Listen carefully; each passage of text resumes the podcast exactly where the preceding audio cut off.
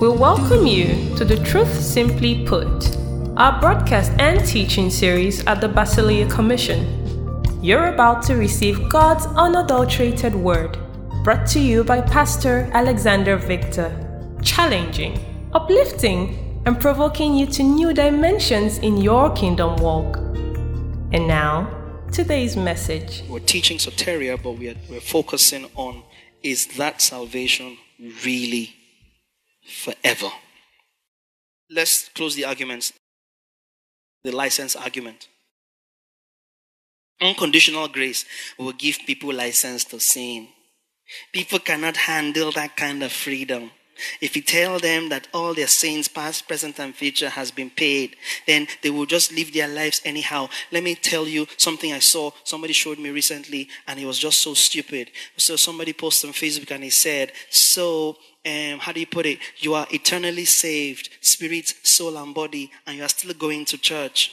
Oh, some people, their six months breastfeeding was not something, something. You didn't get enough breastfeeding. Basically, your head is not working well because you are still going to church when you believe that you are eternally saved? First of all, you don't even answer that nonsense because the person has equated salvation with works, with going to church. So the person is going to church because he or she does not believe or believes that he is not yet perfected. So he needs church regularly in order to be perfected and made ready for heaven. So you that believe that you are eternally saved, spirit, soul, and body, and you are still going to church, you are foolish. Such a person does has not seen Christ. You don't even start an argument or conversation with such people. And I said, I look forward to this guy's repentance after his chastisement. Because when you stand against the gospel, my brother, it will crush you. It will pain you first. It's in God's love that will chastise you. Because in his wrath, he will kill you. He'll run you over. So I look forward to his repentance after his chastisement. Then I felt tempted to pray, pray. I didn't pray it. I said, Father, can you just chastise him specially? Some people, until they see God on the road to Damascus, they're not, they're not ready. And some of these people, that's exactly what they're going to get. You watch and see. Unconditional grace will give people license to sin. People cannot handle that kind of prayer. If you tell people now that all their sins are forgiven, they will just be acting anyhow. Are you the one that forgive their sins? Are you the one that forgave the sins? Is it your blood that was shed? Why are you trying to rush on the blood like it's NEPA? We are generating electricity. See, we will not give it, give it to them. They will finish it. They will use it anyhow. Will... And you know why we do that? Shall I tell you why we do that? Shall I tell you why we do that? You know, I teach in pictures. Because there's how generator sale and petrol sale will suffer if you have 24 hours electricity. So you now come and now want to give people 24 hour electricity. They won't buy generators again. And then we'll only be buying petrol for cars. After a short while, our eyes will open to realize that there are actually electric vehicles now, not just hybrids, full on electric. And oh, hold on a second, we have 24 hour electricity, so we just need to buy these things and charge them. So petrol dead. You will not get 24 hours electricity. You will not get it. Why? Because somebody is not willing to lose a few million dollars. Are you with me? Oh, you think I'm talking about generator and electricity? No, I am not. I am not. I'm still teaching you grace. Oh, you tell them that they all their sins are forgiven. That's the end of first fruit. That's the end of tithe. That's the end of, of redemption seed. That's the end of prophet offering. That's the, the end of atonement offering. That's the end of all the things that religious leaders are using to hold you bound. The same way they are using electricity to keep us bound. So no, we will not preach to you that his grace is sufficient. You start misbehaving. You not buy petrol again. You not run gen again. You not need us again. And we are in this business. We are prospering, driving the cars we're driving, living the houses we're living, flying the jets we're flying because we have kept away from you the electricity that is yours to have. The day you are willing to give us power, power will flow. The day you are willing to allow the church walk in grace, grace is more sufficient than sin. There can never be more sin than grace. For where sin abounds, Romans 5, grace abounds much more. The church can never run out of grace. The day you are ready to let the church go free. And this is where, this is the age we are in now. Where God is breaking the hold of religion over people. Bishops, reverends, archbishops, apostles, venerables, priests, fathers, wherever you are that have sat upon and subjugated the grace of God, those holes are breaking in the light of truth. Are breaking. We don't muzzle grace because we will lose our control over you. Is Jesus complaining? Did he tell you that he's not strong enough to keep you from stumbling? To keep you from falling? That he needs a prefect to help him enforce what Jesus did without recourse to a man? What Jesus did all by himself without human participation. All of a sudden, Jesus has done it. But guess what? Jesus needs people to help him sustain it. Because he by himself cannot sustain what he by himself did. By himself. In himself, with himself, to himself. All of a sudden, he's, he's too weak. He needs a bishop. He needs a papa. Or he needs a fighter that is fighting for Jesus. He needs somebody on Facebook fighting for Jesus. Don't spend grace anyhow. How can you be spending grace like that? Can we continue? Most people that quote that scripture don't have an idea where in the Bible it is. I have no clue. Let alone what it means. They twist scriptures to their own detriment, Peter says. They twist Paul as, as, as they do the rest of the scriptures, Second Peter 3. They have no understanding of scripture. So now grace is, is an endangered grace is not like petrol. You must regulate it. Do you understand? Regulate how much is okay this time around. What's, what's the what's the spiritual climate like? Okay, let's peg grace at, you know, one liter per five days of fasting. As, as we go along, we'll evaluate and see if you need more grace or if we can give you grace for paying less. The Lord said to me, there's a level of anointing that's about to be released in this room. There's 10 people, 10 people, 10 people who will give you 100,000 naira and come into a measure of grace and anointing like never before. Never before. 10 people, 10 people to give you 100,000. Come now, come now, come now. And then nine people come or seven people come. I'm waiting. There's three more, there's three more, there's three more. And those three come and then from the 10, like, the Lord said there's two more, there's two more. Let's make it 15, let's make it 15. And then 15 people come. And you said that anointing and grace were about to be released at a 100,000 naira seed. You now say, but you're here, you can do 50,000, 50,000. What, the Holy Spirit cannot make up his mind about how much he wants to charge for this anointing. I thought you said there was 10 people to bring 100,000 and collect a particular blessing. You have 10 or six or seven. Holy Spirit, okay, it's not the budget, we're not hitting the budget. Yes, and then I hear also 50,000. Yeah, 50,000. So why should I have come out for 100,000 for the anointing when I could have waited until whatever you have? No, because eventually gets down to whatever you have. And you don't understand that you are being scammed. You don't understand that you are being sold what Christ already paid for. And I shouldn't say it. So if you have been in church long enough, you just know when to wait until it gets to whatever you have. Last, last, it's the same blessing. If it's a blessing. Then we now understood that, ah, church people are growing up. We now stepped up our game. If you're giving, those of you who are giving hundred thousands, come up, come up. Come up onto this holy altar. Come up, come up. But if we tell you that the price is paid, we lose our authority over you. And we don't want to be your friend. We are too afraid of you. Pastors are afraid of church members.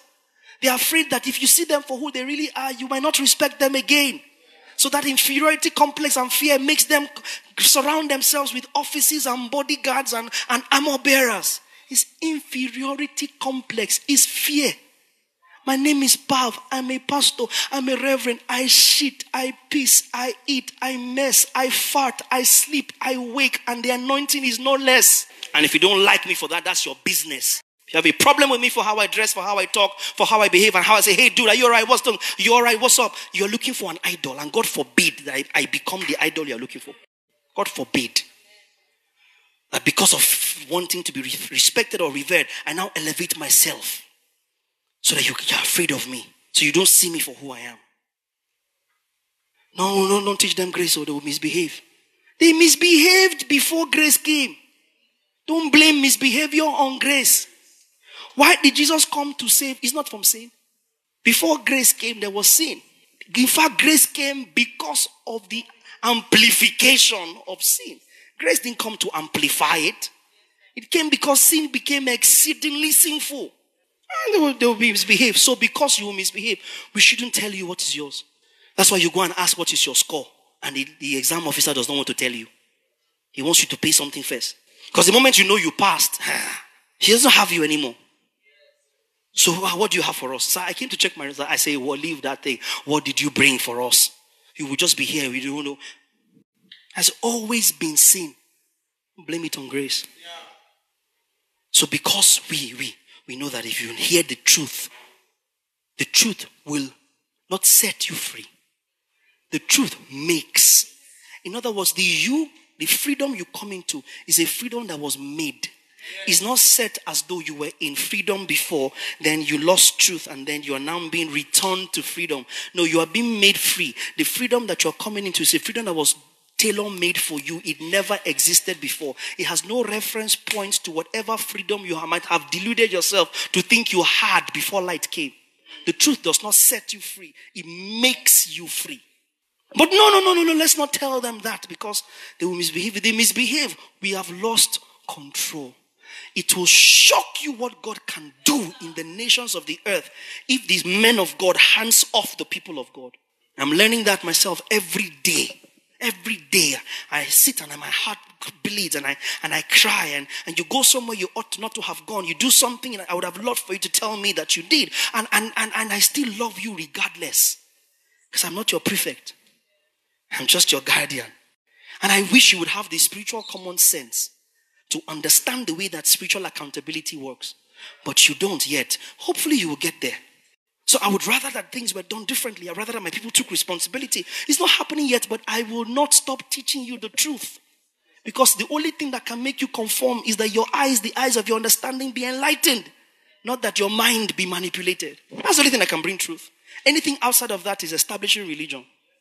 But oh, we tell you you have freedom, so you now misbehave. So let's not tell you you have freedom. Let's continue to tell you that Jesus paid for some but there's other sum that you must also pay by what you do or don't do. And, and because you're not sure exactly what that sum is, you have no choice but to now be subject to a papa or a prophet or a pastor who you who has made you believe he is the answer to that sum that Christ did not do that you need to do in order to get. That also. And so you are on a wild goose chase. Ember month, da da da da da da da da da da da. December, God of last minute miracle, 31st. There's still 12 hours into the next year. The God can still do what you're expecting Him to do. Pray, pray, pray. As soon as midnight hits, we forget what God was doing. We now tell you what God is saying for this new year. Forget what happened that we made you pray about. You know, we declare, we declare this is your year of breakthrough, this is your year of breakthrough, and then you start the year 21 days fast because, because you are looking to do something to make up the something, but you, you don't really know what the something is you're trying to make up, and, and the person you're following does not know because there's nothing. He's making it up as he goes, making the grace of God of no effect. As soon as he finished 21 days fast, you then come to first end of first quarter Thanksgiving. Second quarter, the Lord is saying, this month the Lord is saying, and you are chasing shadows. So every month, God is changing what He wants you to focus on. Every month. God is changing what He wants you to see. Every month, God is changing what He wants to say. Every year, God is giving you, and you never attain. You write three things on your list, one happens, you are grateful. God did one, He didn't do two. But I'm thankful for the one that He did. We're chasing shadows and playing religion. Because somebody has told you you need to do something. What do you need to do? You are not quite sure. Bring this offering, you bring it. Pray that prayer, you pray it. Come for this program, you come for this program.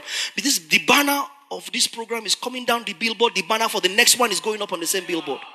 We're chasing shadows.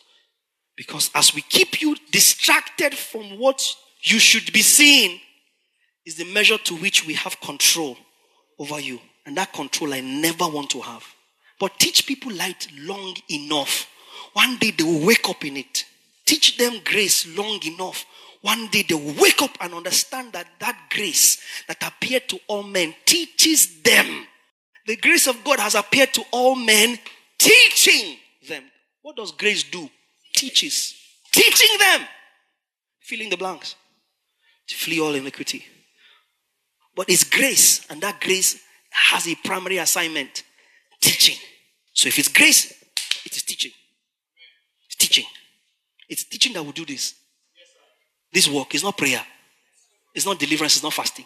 This work, this work of grace, is teaching that will do it. These things are right to you, almost excellent Theophilus, of the things which Christ began both to do and to teach. It's teaching that does it. Anybody can cast out demons. I wrote here, it is manipulative to keep away the truth simply because we think people cannot handle it. It is manipulative to keep away the truth simply because we think people cannot handle it. We say the truth regardless.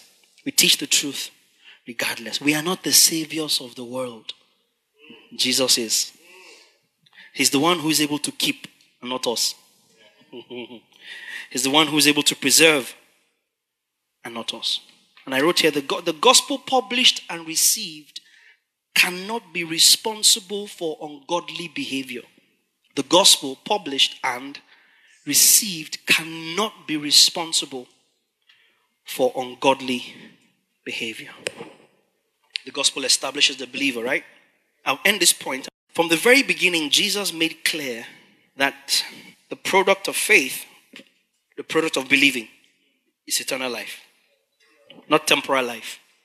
Not you believe and then you got to do something else. The product of believing is, is what kind of life? So, what quality of life did God give you? Let's see John chapter 3 from verse 1. You know how we quote all those scriptures? Faith without works is dead. You know, blah, blah, blah. You know, work out your salvation with fear and trembling. Yeah? Or, you know, you know the writers of all those books, right? Good. Now bear that in mind as we look at this. John chapter 3. You will learn something. There was a man of the Pharisees named Nicodemus, a ruler of the Jews. This man came to Jesus by night and said to him, Rabbi, teacher, we know that you are a teacher come from God. He didn't acknowledge that he was God, though.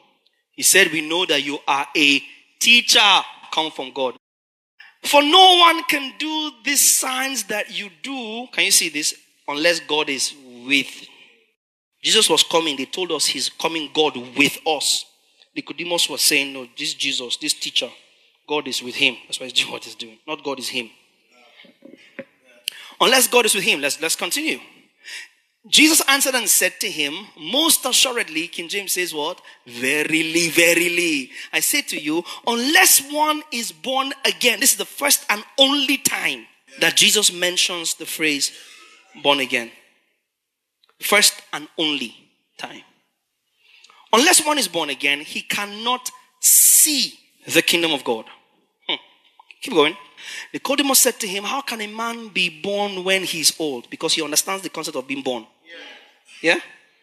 You know, fertilization, conception, you know, you know, gestation, and you know, delivery. Can he enter a second time into his mother's womb and be born? That's a man has understanding of conception and birth. Jesus answered and said, Most assuredly I say to you, unless one is born, to be born again means to be born of water and the Spirit, he cannot enter the kingdom of God. Don't forget that Nicodemus only asked one question What can I do to enter eternal life? Eh? To receive. Jesus said, Be born again. He said, How can I be born again? Right? Jesus now started talking. He didn't keep quiet. This is the end of Nicodemus whole narrative. Not Nicodemus says nothing again. As soon as Jesus entered, straight, no break, cannot enter the kingdom of God. That which is born of the flesh is flesh. Jesus is telling Nicodemus. And that which is born of the spirit is spirit. Keep going. Do not marvel that I said to you, Nicodemus, you must be born again. Keep going. The wind, Jesus is telling Nicodemus, blows wherever it wishes, and you hear the sound of it, but cannot tell where it comes from and where it goes. So is everyone who is born again, who is born of the Spirit. Keep going. Nicodemus answered and said to him, How can this things be? Jesus continues, Are you the teacher of Israel? Really? You are a teacher of the Jews? I don't know these things. Most assuredly, I say to you, we speak what we know and testify what we have seen, and you do not receive our Godhead witness. If I have told you earthly things, Nicodemus, and you do not believe, how will you believe if I tell you heavenly things? No one has ascended to heaven but he who came down from heaven, That's what Jesus said.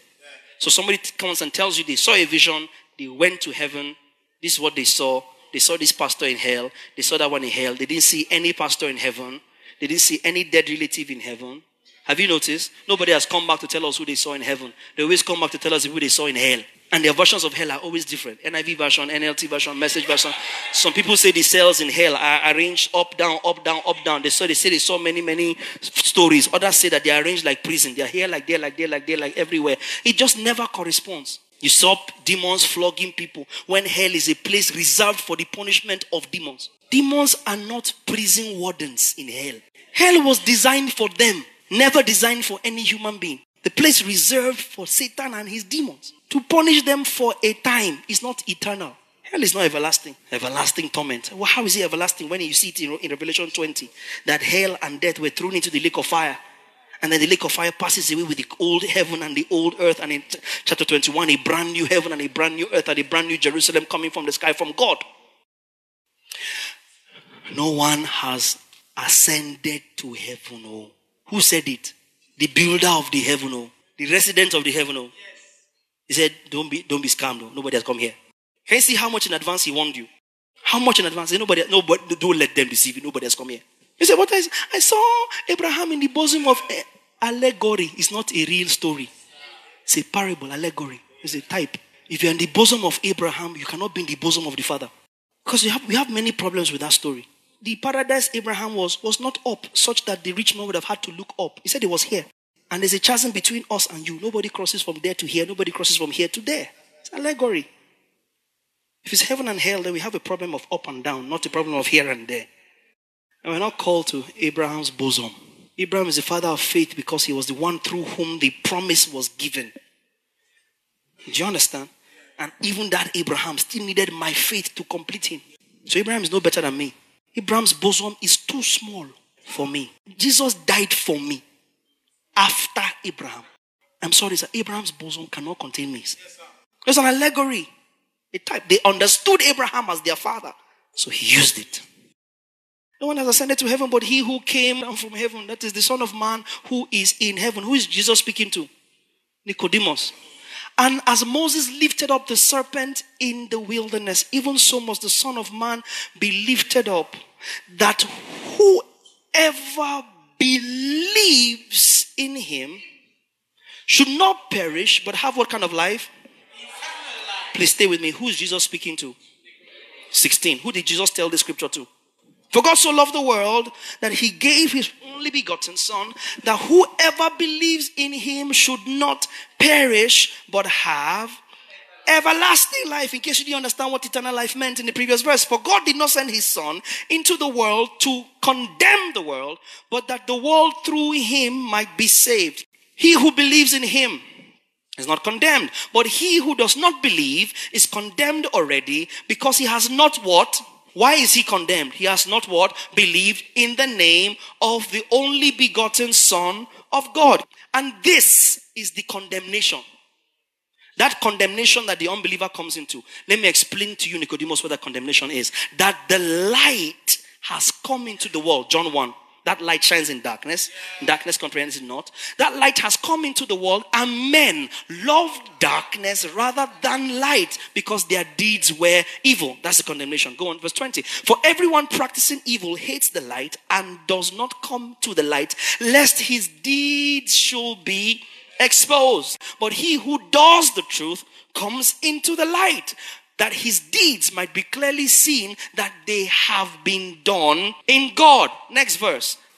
Where's Nicodemus' response? After these things, after this saying, Jesus and his disciples came into the land of Judea, and there he remained with them and baptized. Even though not him baptized, but his disciples baptizing in his name. That's another story for another day. But look at how the conversation ends. Jesus preached the entire gospel to Nicodemus. Who did Jesus tell as this Moses lifted up the serpent. He came to his own, his own received, no, this is condemnation. Nicodemus. He who believes is not condemned. He who does not believe is condemned already. For this purpose, God sent his son. He loved the world. Who did Jesus preach all of that to? Nicodemus. And all you need to do is do what? Believe. Who, who did Jesus tell? Nicodemus. Okay, so now we need to balance the gospel of grace. Because you cannot say you are saved by grace through faith apart from works. Man has to do something. James wrote about it. John wrote about it. Even Paul wrote about it. Excuse me, sir. Nicodemus came to Jesus to ask him what to do to inherit eternal life. Jesus gave Nicodemus the answer. And Jesus did not tell Nicodemus, This answer I gave you, wait until James will write his letter. Because this thing I told you now is not complete. I've told you that you should believe and you have eternal life. I've told you if you don't believe, you don't have eternal life. But James is coming to write more. So you have to wait for James to come and write so you can understand the fullness of what I'm saying. You have to wait for John. If that's the case, then Jesus did not preach the gospel to Nicodemus. At the time Jesus was speaking to Nicodemus, all they had was the law, sir. They had no Matthew, Mark, Luke, and John. They had no letters of the epistles. They had no James. They had no John. They had no Peter. They had no Jude. They had no Philemon. They had none of those. They just had the Old Testament. So what Jesus was introducing was a radically different approach to the Father for which there was no reference point. And Jesus took his time to preach this gospel to Nicodemus, start to finish, and did not include works. If works are necessary for salvation, Nicodemus did not hear the gospel. That will make Jesus very sloppy. It will make Jesus a terrible evangelist to preach a, an unbalanced gospel to Nicodemus. What did Nicodemus walk away from that conversation with? Believe and receive eternal life. Do not believe and be condemned. The concept of works did not even so much as arise in that narrative. The concept of what you must do did not arise beyond just being born again, being born anew. That was all the gospel Nicodemus heard, and it was enough for him. There's no other record of Jesus speaking about being born again. For you to say, well, he didn't finish it with Nicodemus, so he finished it with Philip. Okay, he didn't finish it with Philip, he finished it with Zacchaeus. No, Zacchaeus was there hiding and wanting to, feeling inadequate.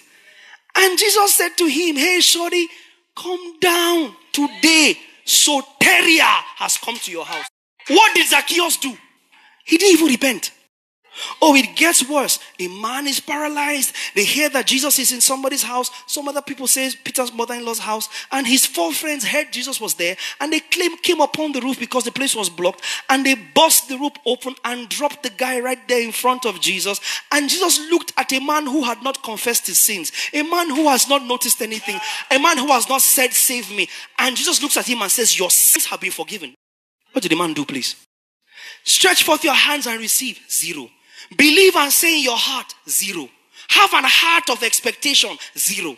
Stand up and come, exercise your faith, zero. Repeat these words after me, zero. You must feel conviction in your heart and you must feel like you need a savior, zero. Because at the point you're doing all of that, it is flesh. And he just says, Your sins have been forgiven. And Jesus said it like it was not a big deal. And they said, Ah, who is he that has power to forgive sins? And he says, What is wrong with you? Is it because I didn't say get up and carry your mat and walk? But I just so that the Lord may be glorified. Oh, yeah, because your sins have been forgiven. Now walk. Which is easier to say? Your sins are forgiven. Or to say, Arise, take up your bed and walk. As far as Jesus was concerned, the moment he said your sins are forgiven, you are healed. Yeah. It was just a matter of if the guy just didn't have illumination. Yes, the moment Jesus said your sins are forgiven, the guy should have just got up and started walking. Because the problem was sin. So it's, it's, which one is easier for you?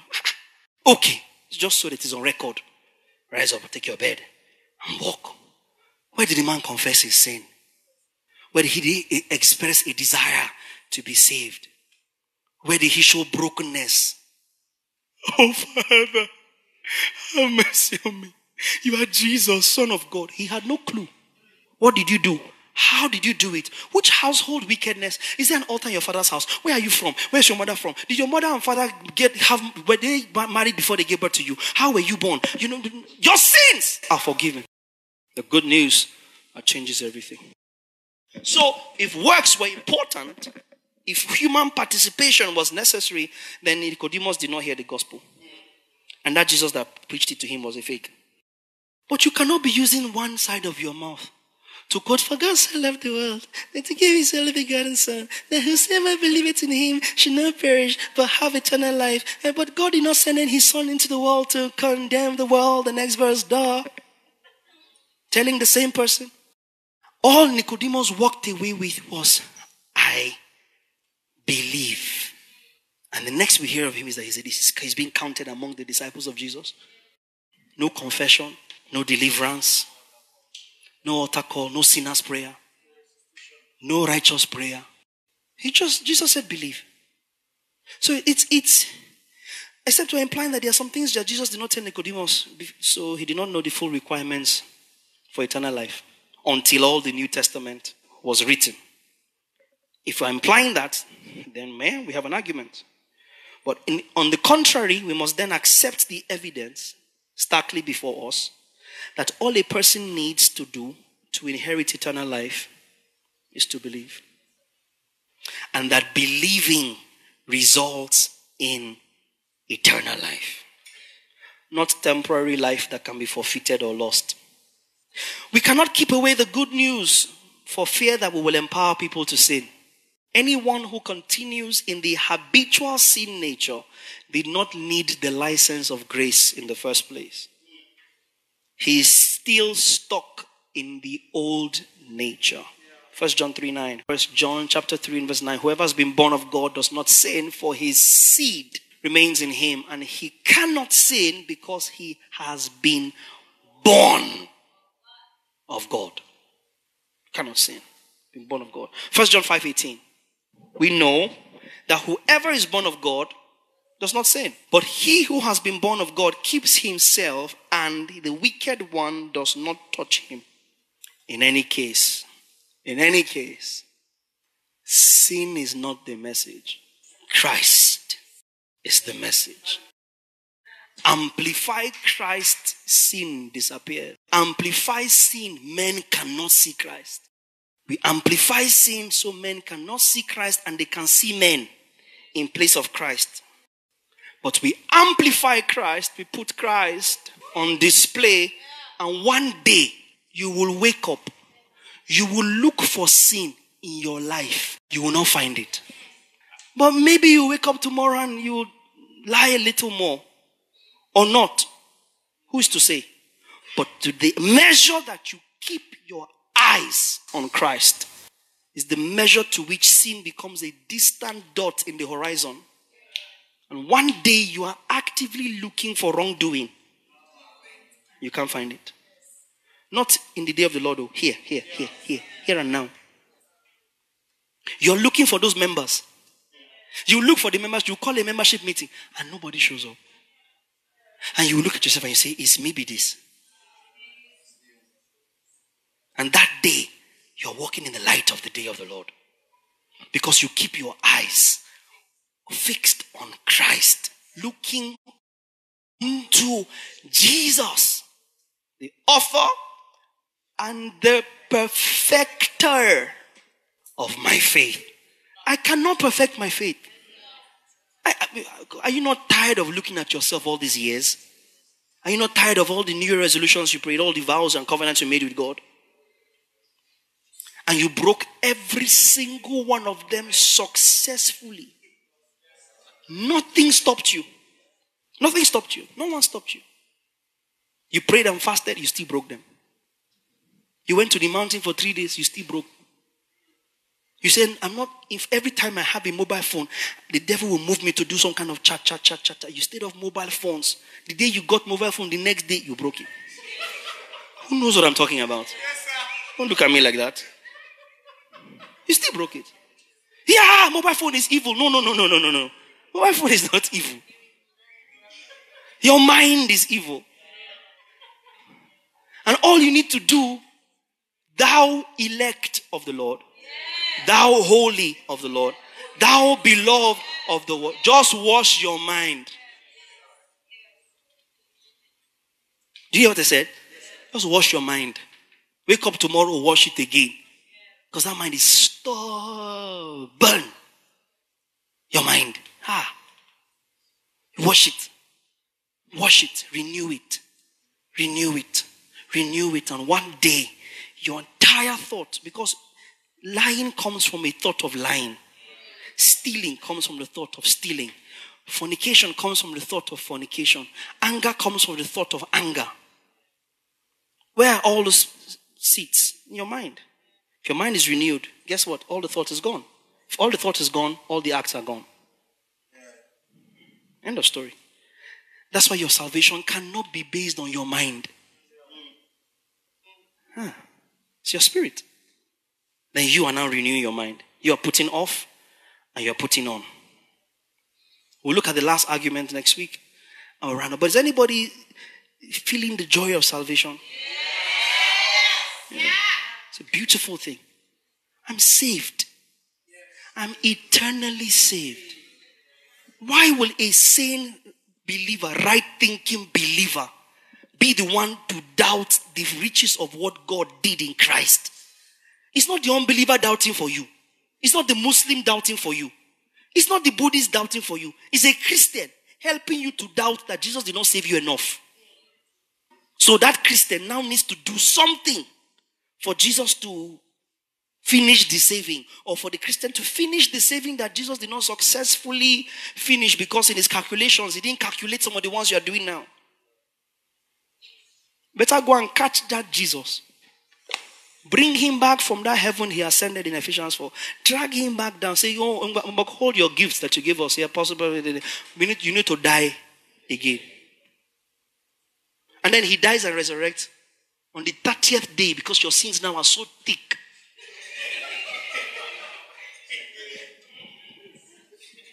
Three days cannot justify you. No, he died for three days. You say it's not enough. It's not, it's not 30 days. The moment he rises, according to your calculation of righteousness, even that same price has now already expired. Because in that 30 day period, you will now see a fresh one. That's why we keep pleading blood. Pleading blood. Pleading the blood over things and people and ourselves. I plead the blood. Wash me your cleansing blood. When, how many times, with which blood is he washing you? And people get very, very picky and very upset, very emotional when you talk about the blood, as if it's their blood. You get very emotional because you have, you know why people are attacking you for talking about the blood? Because their cousins have talisman.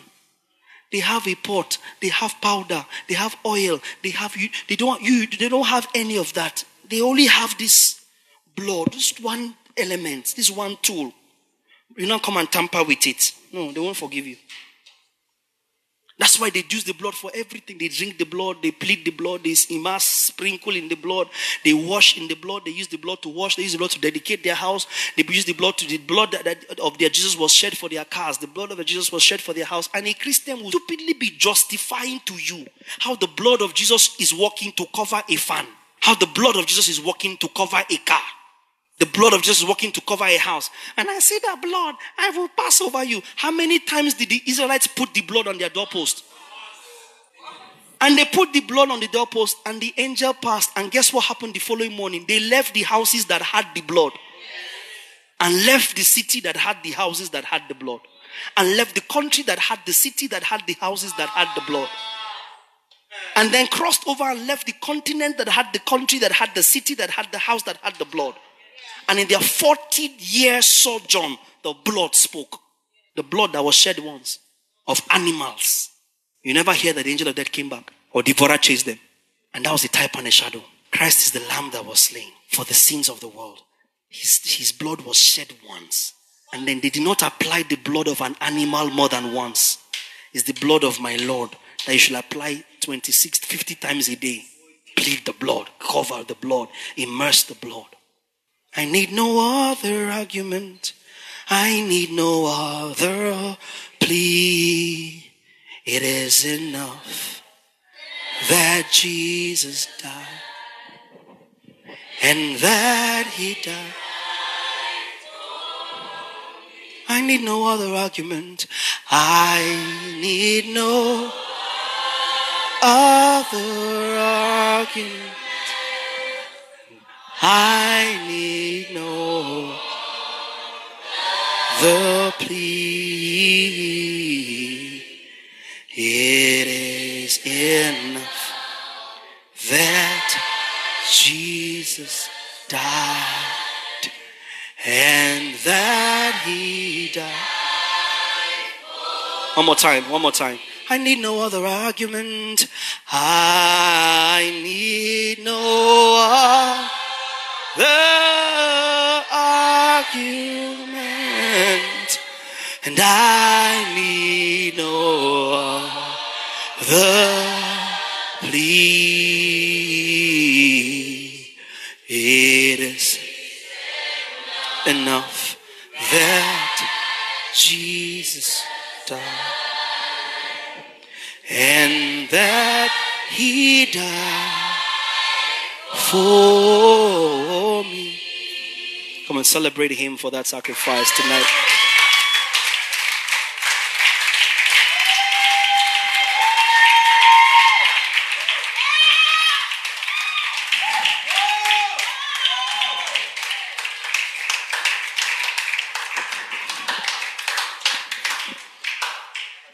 It is enough that Jesus died once and for all.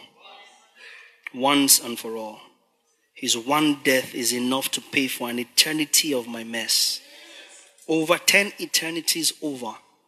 He was slain from the foundation of the world with me in mind. So, all of me, the entire span of my life, is accounted for in the price that Jesus paid. The entire span of my life is accounted for. I live in righteousness because of what he did, not to enter what he did. I walk in love because I know I am the elect of the Lord. I am tender hearted because I know I am holy. I am meek and humble because I know I am the beloved of the Lord. I forgive others as I myself have been forgiven. I love others as I myself have been loved because I am the beloved of the Lord. Let the redeemed of the Lord say, Hope. Hallelujah. This concludes this message. Thank you for listening, and we hope it has been a blessing to you. For inquiries and further information, please send us an email to info at the or visit our social media platforms.